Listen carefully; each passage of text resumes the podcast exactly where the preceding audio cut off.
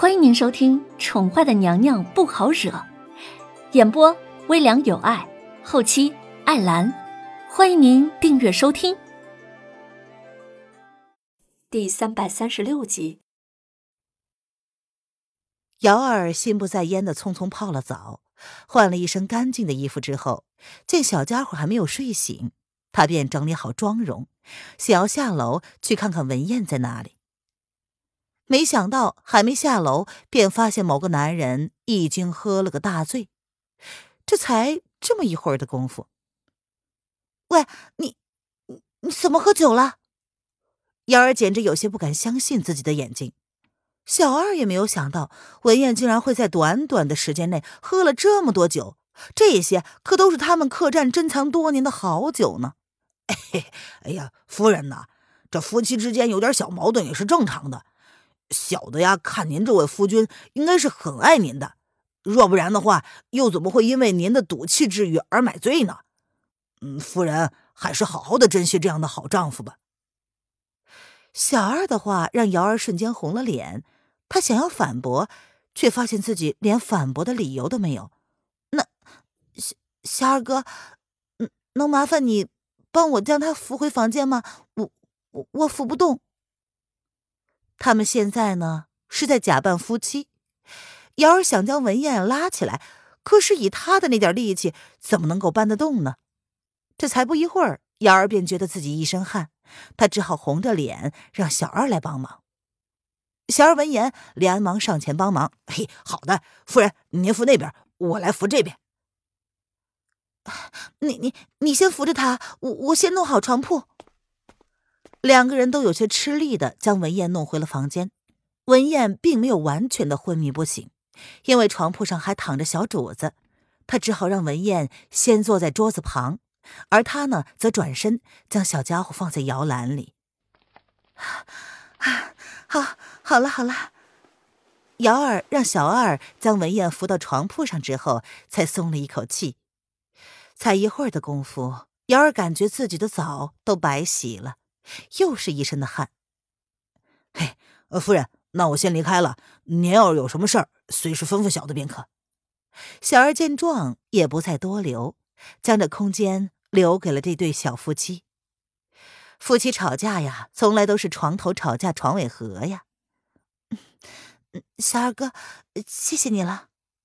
瑶儿有些不好意思的对小二道谢。他也没有想到这个男人会突然喝酒。小二离开之后，瑶儿替文燕脱了鞋子和外套，让她睡得舒服一点，然后便看着那张让自己心动的脸，然后不知道是对文燕说，还是自己喃喃自语：“以后啊，再也不跟你喝酒了。”谁知道？原本喝醉的某个人突然扯过了瑶儿的手臂，将她摁在了床铺上，深邃的眸子直愣愣的看着她，看得瑶儿有些头皮发麻。你你你没有喝醉啊？瑶儿发现文燕那双眸子饱含了太多的情绪，瑶儿撇过了脑袋，她不想去探究那里面到底藏着什么她不能知道的东西。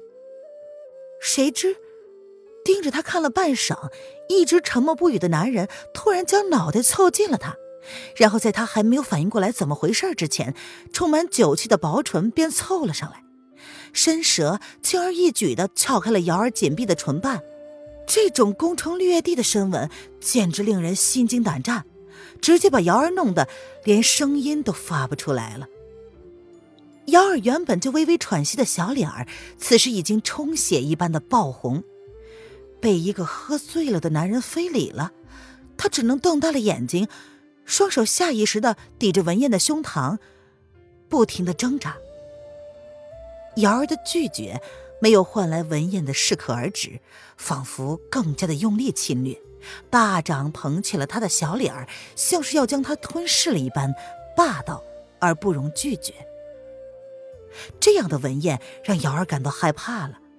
文燕几乎是毫不费力的压着他，将他摁在床铺上，为所欲为的亲吻。瑶儿在那强有力的怀里，连喘气的空隙都没有，头发和裙子全都乱了，手脚也不像是属于自己的了。他突然觉得前所未有的害怕。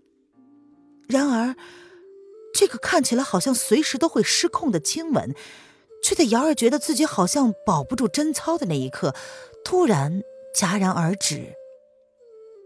瑶儿怔怔的看着他，好像除了喘息，根本就不知所措。文燕并没有放开他，相反的，薄唇依旧轻轻的贴着他，温柔的触碰着，像是在审视自己的领地一般，黑眸一刻都不曾在瑶儿的通红小脸上移开过。两个人一时之间无语了，瑶儿只能攀着文燕的胸口，大口大口的喘息。他不知道该如何开口，第一句话又该说些什么呢？还还是什么都不说，先给他一个耳光以表示愤怒呢？然而就在他胡思乱想之际，文燕却突然将他紧紧的抱在怀里，然后翻了个身，将他的头按在自己胸口上，闭上黑眸，沉沉的睡了去。瑶儿的身子轻轻的抖着，耳边只传来男人胸膛上。有力的心跳声，那沉稳的节奏，让他感到了前所未有的安全感。半晌之后，平稳的呼吸声让瑶儿觉得身下的男子似乎已经睡着了。瑶儿小心翼翼的抬头看了他一眼，确定他真的已经睡着之后，才像是突然清醒过来一般，用力的推开他，然后自己。却摔坐在了冰凉的地上。他，他，他，他当自己是什么人？瑶儿红着脸，恶狠狠的瞪着文燕。他竟然借酒装疯，非礼他。瞪着瞪着，瑶儿突然就红了眼眶。她想要狠狠的揍他，替自己出一口恶气，却又不敢真的下手。混混蛋！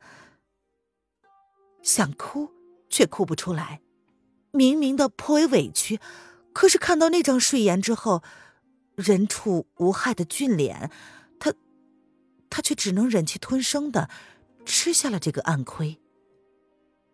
擦掉眼角没有流出来的眼泪，瑶儿整理了一下狼狈的自己。不管如何，今天晚上还有两个男人需要他来照顾。小灵儿已经睡着了。但是她还没有吃晚饭呢，瑶儿必须先准备着吃的，以免等下她醒来了会哭闹不休。走到了屋子里唯一一面镜子前面，瑶儿看着双眸似水、一脸狼狈的自己，不由得咬了咬嘴唇。她整理了一下弄乱的头发，看了看躺在床上睡得安稳的男人，这才转身出了门。